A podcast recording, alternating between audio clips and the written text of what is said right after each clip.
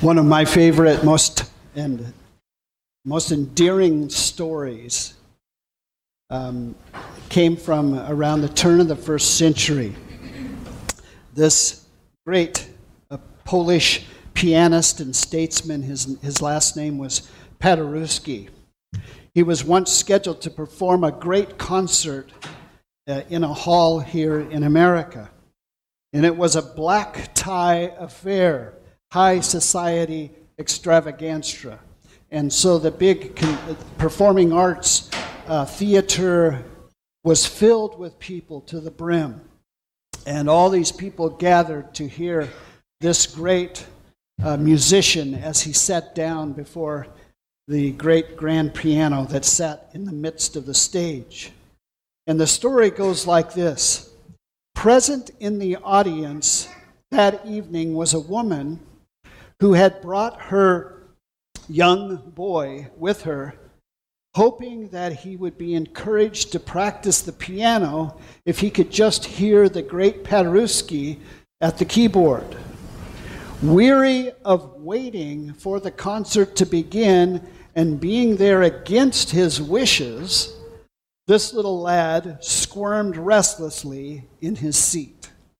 That's easy to picture, isn't it? And then, as his mother turned around uh, and began to talk and visit with some friends, the boy slipped out of his seat down the aisle, strangely drawn to the ebony concert grand piano sitting majestically and alone in the center of the great stage. He snuck up, sat down on the tufted leather stool, placed his small hands on the black and white keys, and began to play. Chopsticks. Suddenly, the crowd became hushed all over the cathedral, the concert hall. Hundreds of frowning faces turned in his direction, irritated and embarrassed. Some began to shout, Hey, get that boy off the stage. Where's his mother? Somebody stop him. But backstage, Paderewski heard the uproar and the sound of the simple tune on the grand piano. And when he saw and realized what was happening, he hurried onto the stage from behind the curtain, and without a word to the audience, he walked up behind the lad, reached his arms around both sides of him, and began to improvise a, a counter melody. And as the two made music together, the master pianist leaned over the boy and kept whispering in the boy's ear Keep going. Don't quit, son. Keep playing. Don't stop. Don't quit.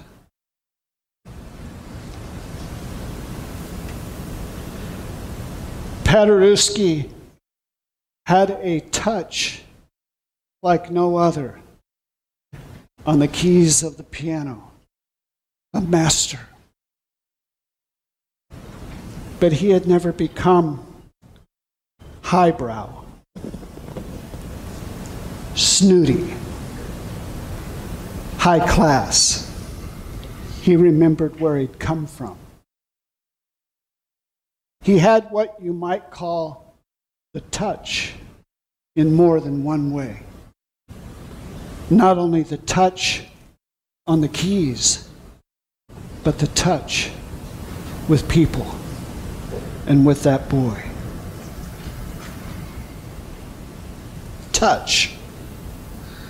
We, we refer to a gifted musician as having the right touch.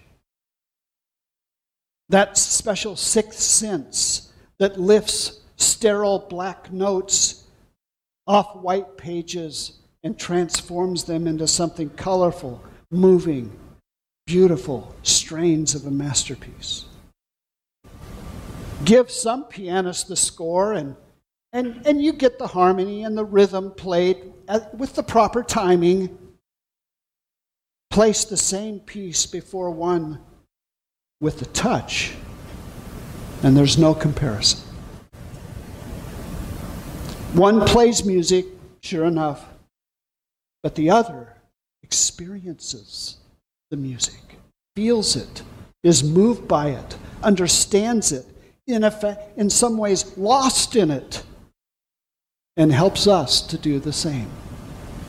Touch is something caught, but it's not necessarily taught. Some things, as the as our Scots friends might say, some things are better felt than telt. Well, Paderewski had the touch, but so did the Apostle Paul. And we began this service by saying, we can never say, as Christian people, well, I'm just not that way, or that's just the way I am. Arrogantly expressing that that's just me. That's the way I've always been, that's the way I'll always be. That is the antithesis of what it means to be a child of God in whom Christ is at work to change us.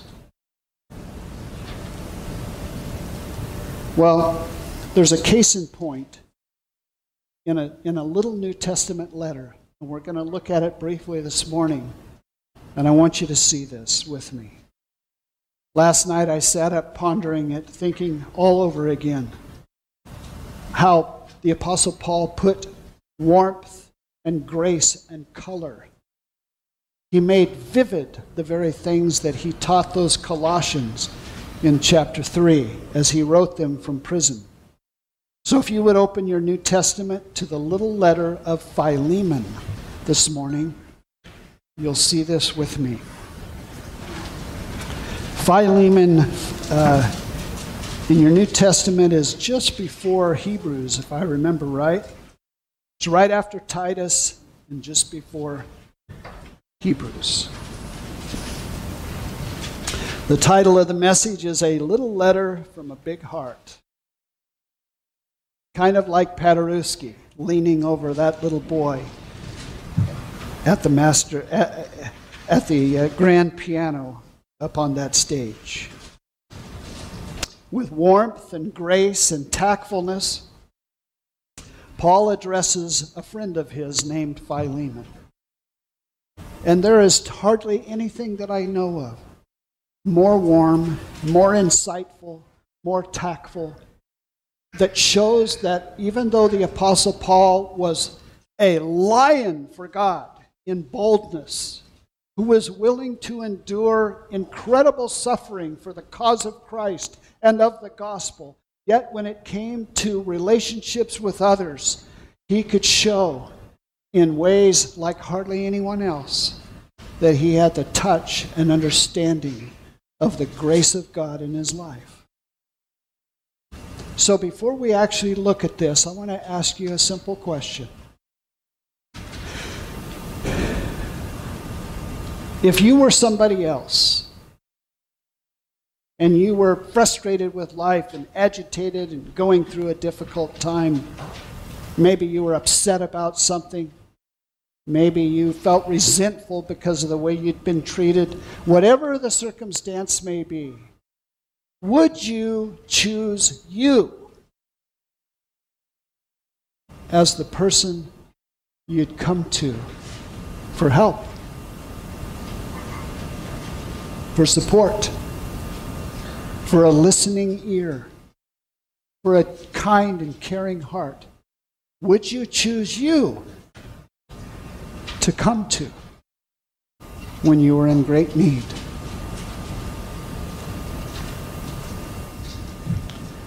And just let that question lie. Lie on your heart for a little bit. Now, in this letter, it's easily divided up into three headings.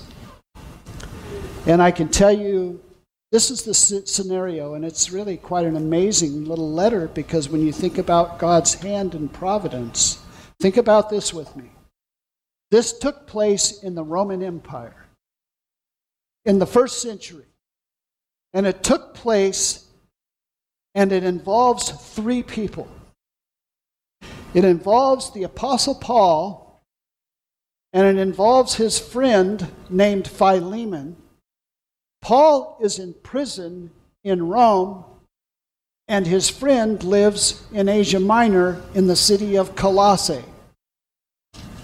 The third individual in this story, his name is Onesimus. And at the time that this happened, there were estimated by historians 60 million slaves in the Roman Empire. Did you hear that number? 60 million slaves.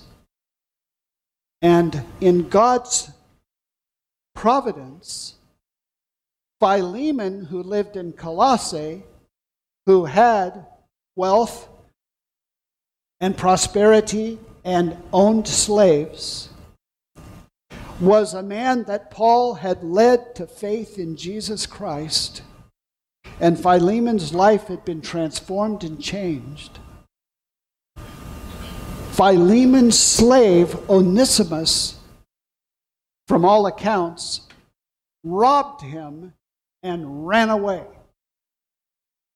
Off out into the Roman Empire. And he's one of 60 million slaves in the empire.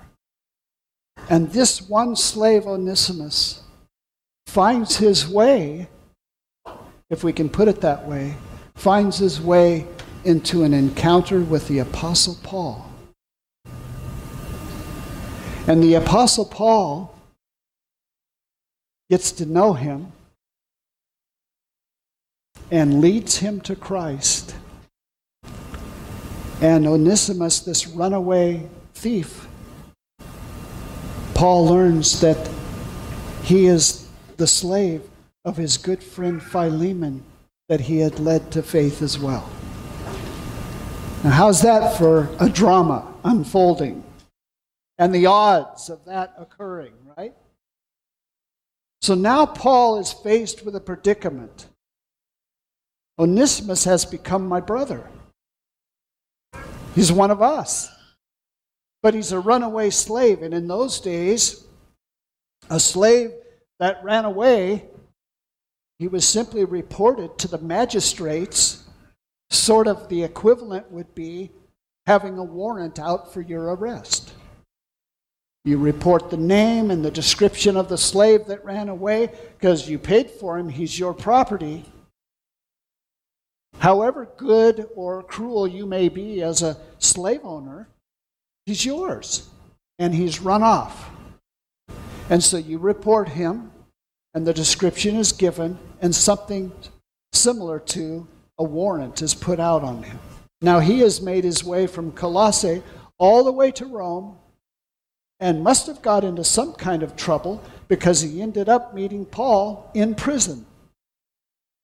So there's the background. Now you're Paul, and you're going to write your friend Philemon, who was very likely robbed and by his slave and then the slave ran off how are you going to handle this do you have the touch to handle a precarious situation that is so has so much tension potential in it how would you handle it how would you try to fix this, this mess. So that's what the letter of Philemon is all about. Paul writes a letter to his friend Philemon, and the issue is what do we do about Onesimus, who has now come to faith in Christ?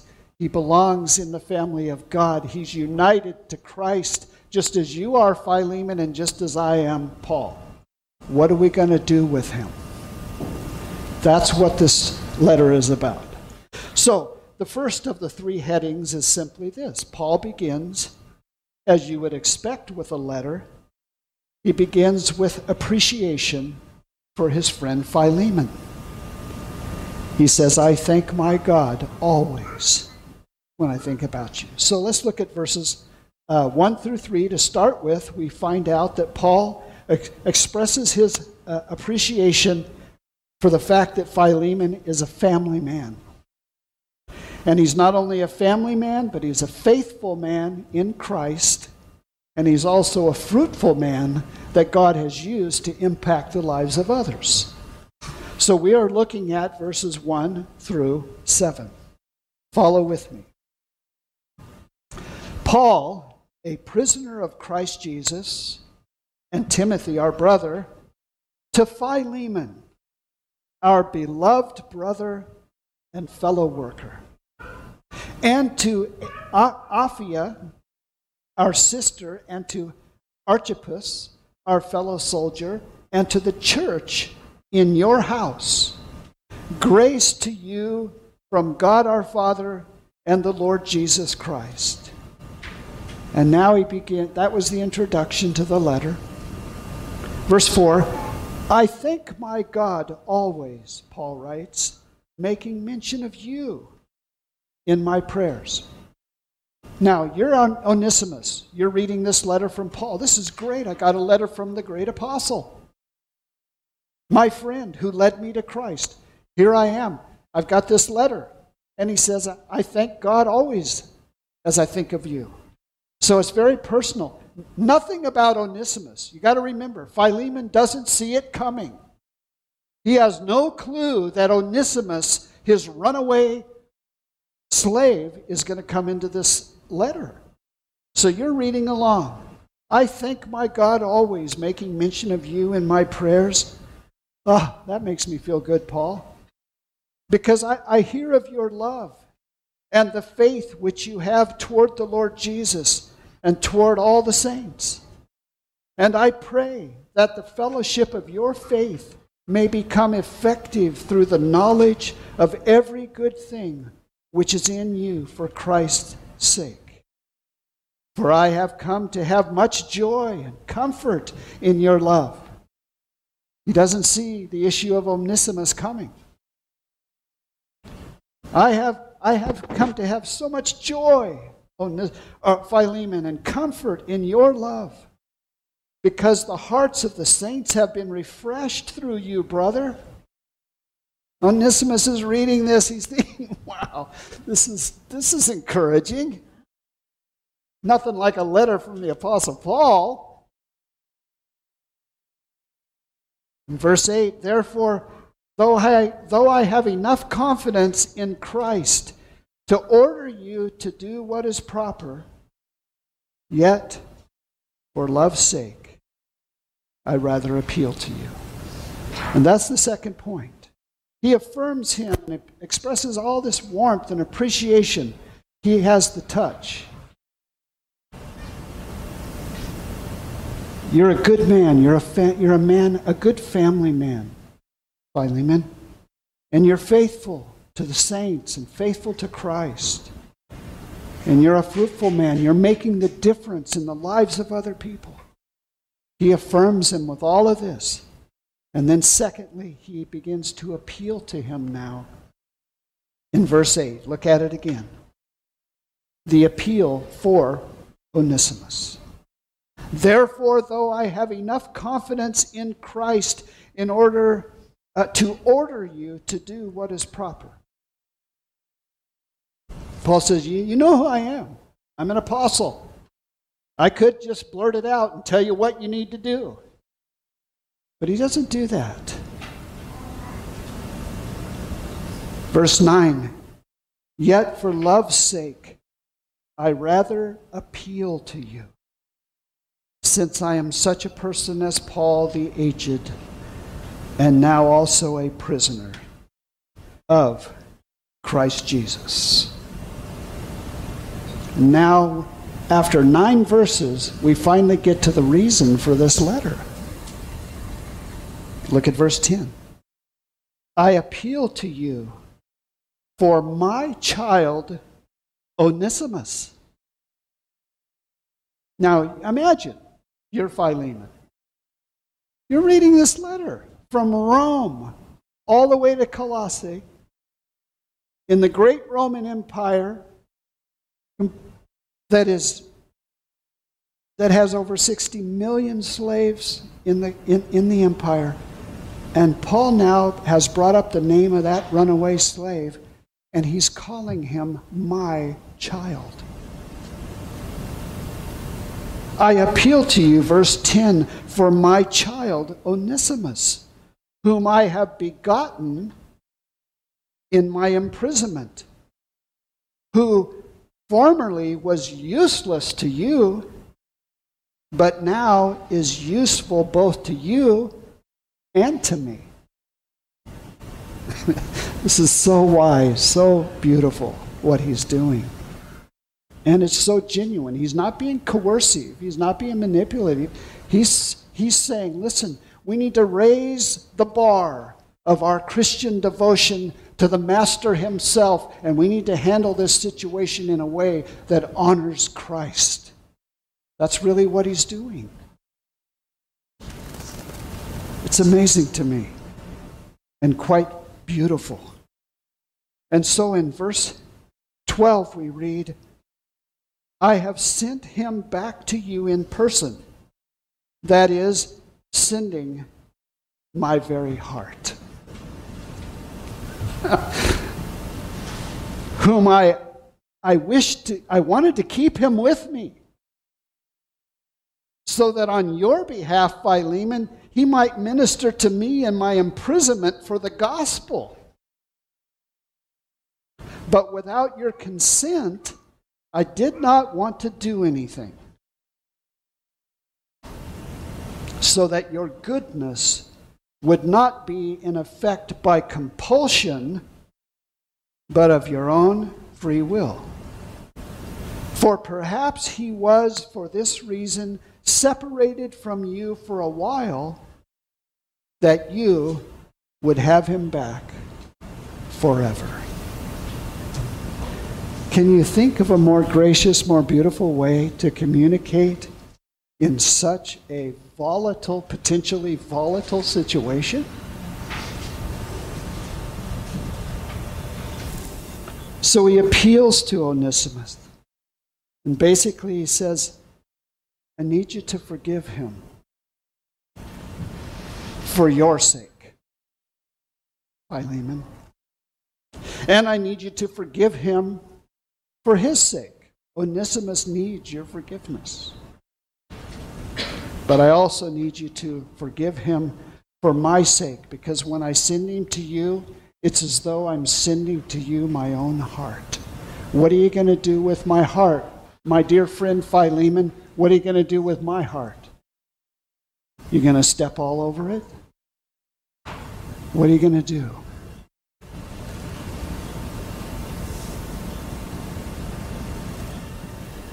So he first expresses appreciation for his dear friend Philemon, who he had led to Christ. And then he, he expresses an appeal on behalf of Onesimus and says, Forgive him for your sake and for, for, for his sake and for my sake. And now he sends an assurance. And this is probably the most crucial part of this little letter that if you miss this, you, you, you miss you miss the force that's behind Paul as he writes it. The assurance from Paul. Look at verse 18. But if he has wronged you in any way or owes you anything, charge that to my account. I, Paul, am writing this with my own hand. I will repay it. Not to mention to you that you owe to me even your own self as well. you did mention it, Paul. Not to mention, but you did. Remember, I led you to Christ, Philemon, and we have this bond. But I've led your runaway slave to Christ, and he and I have this bond. In fact, there's a three way bond between us because we all have the same Lord and Master. You see what an amazing letter this is?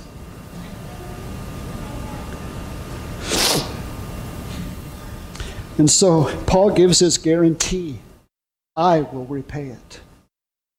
Whatever he stole, whatever he owes, I will pay for it myself.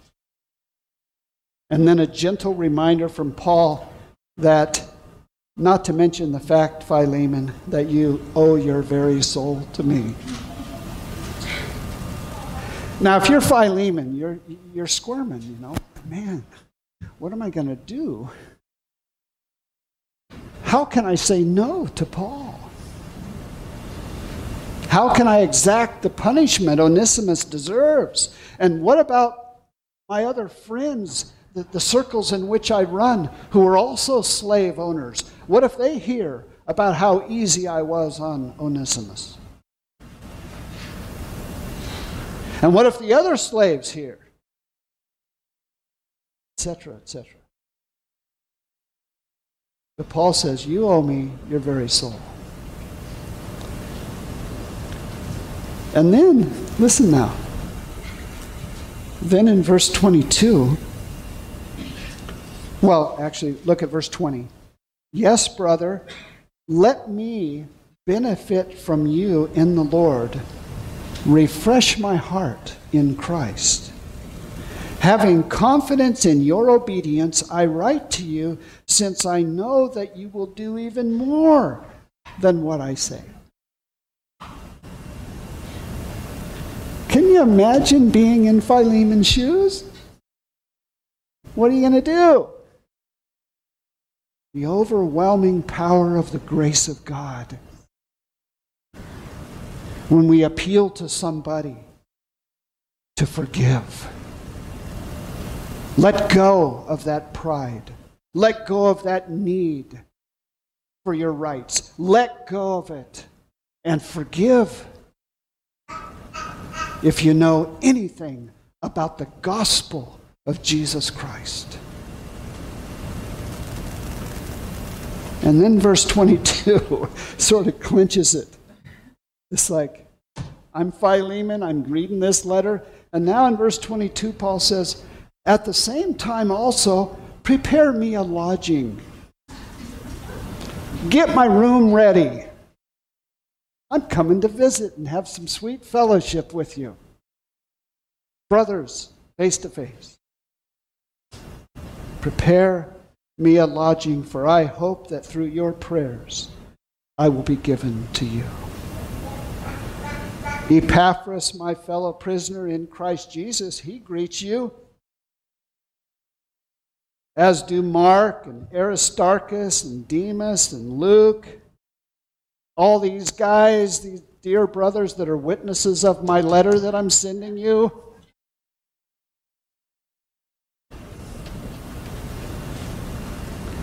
Grace. The grace of the Lord Jesus Christ be with your spirit. Now you're Philemon. What you gonna do?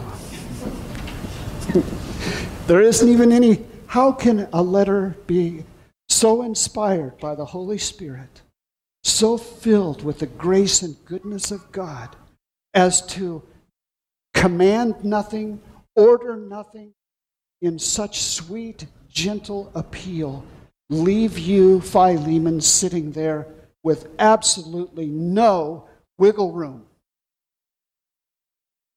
There is none. You got to do what the great apostle said to do.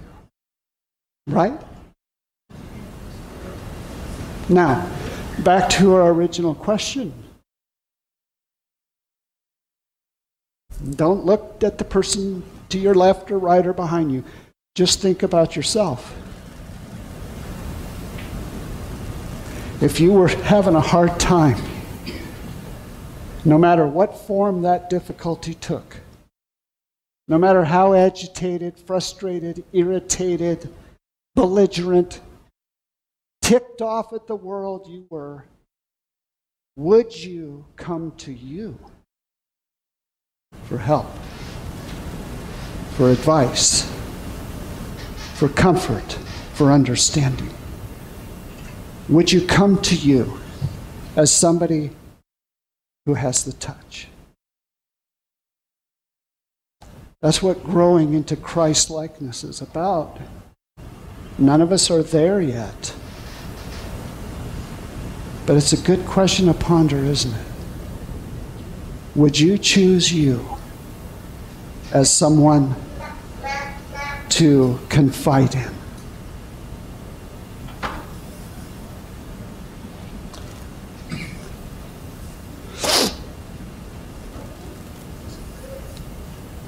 In this letter, of course, tucked away in it, it's unmistakable, isn't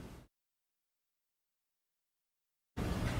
Because there's one right now. Listen to me now.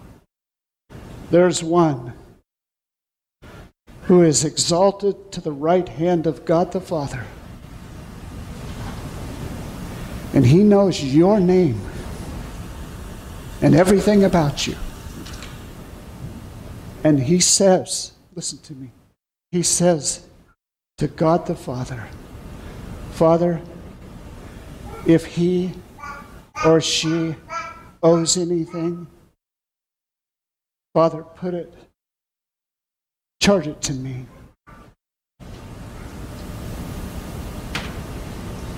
Charge it to me. I will pay for it all. Has Christ paid for us? Has He paid it all? All to Him I owe, right? Sin had left a crimson stain, but what? He washed it white as snow.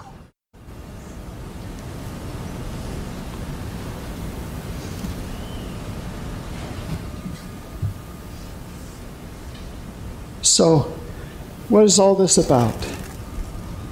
Well, on one hand, Christ himself is reflected through Paul. Paul becomes a visual aid. This morning in our little kids' class, Dottie and um, Caitlin taught the kids the Word of God. And they used visual aids on the flannel graph and had a great time. And God calls you and He calls me to be His visual aid.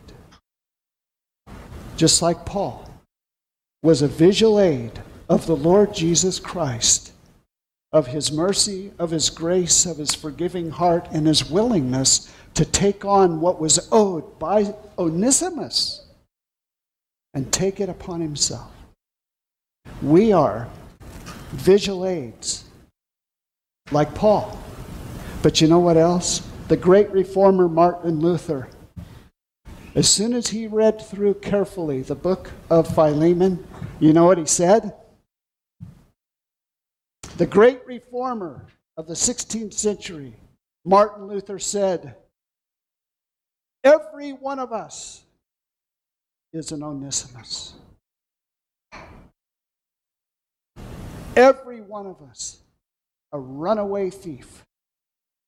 Every one of us a sinner needing God's grace and mercy and forgiveness. What a letter. You wouldn't think there's all that in that letter, would you?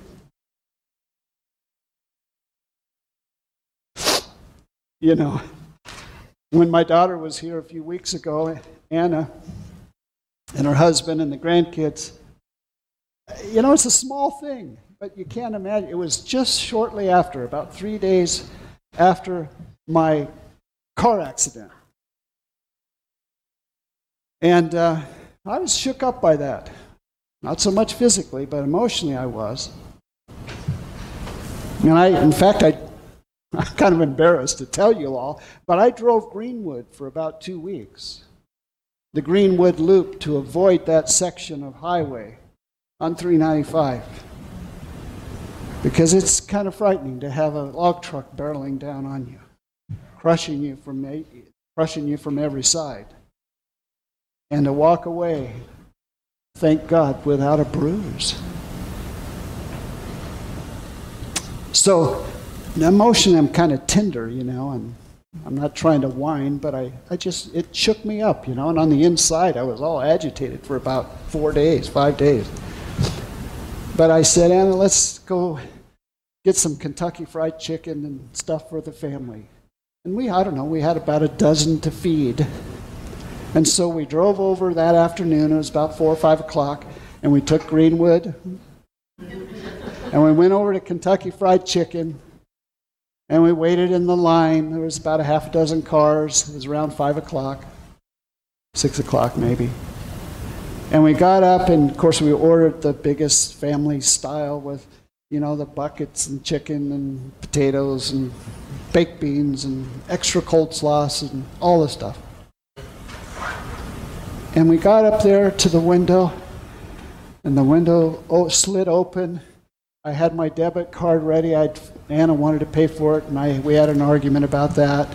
So I gave her my debit card, and she was ready to give it. And the person through the window said, Oh, I'm sorry. The car in front of you has paid in full your dinner. And I didn't know who it was or why. But you know, I, I guess probably because I was kind of emotionally tender in those that week, those three days that followed that wreck. Man alive, I just tears just came streaming down my cheeks. I can't believe it. Somebody, you know, and it's not that big a deal. I mean, it was $60 or something, but they paid for the whole dinner and did it anonymously and didn't even tell us who they were. That does something to you.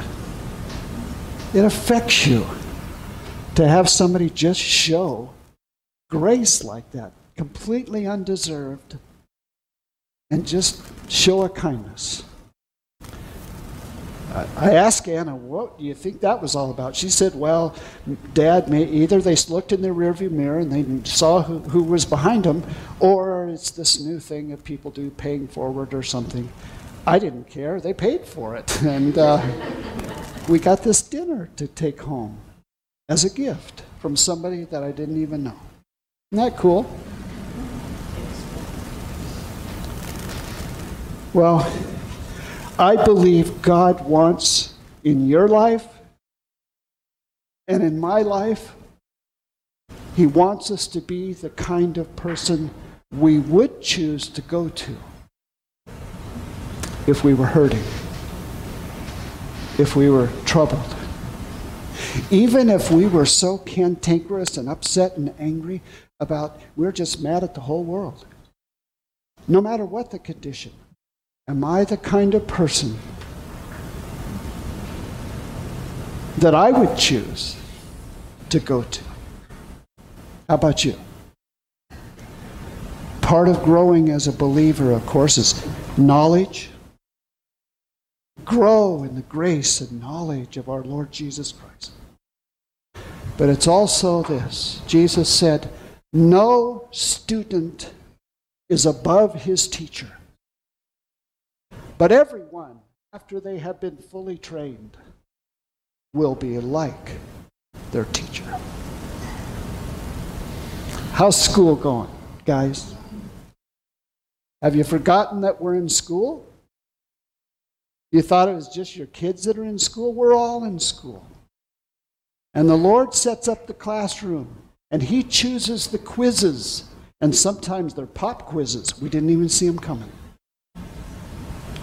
He's changing us to be more like Him.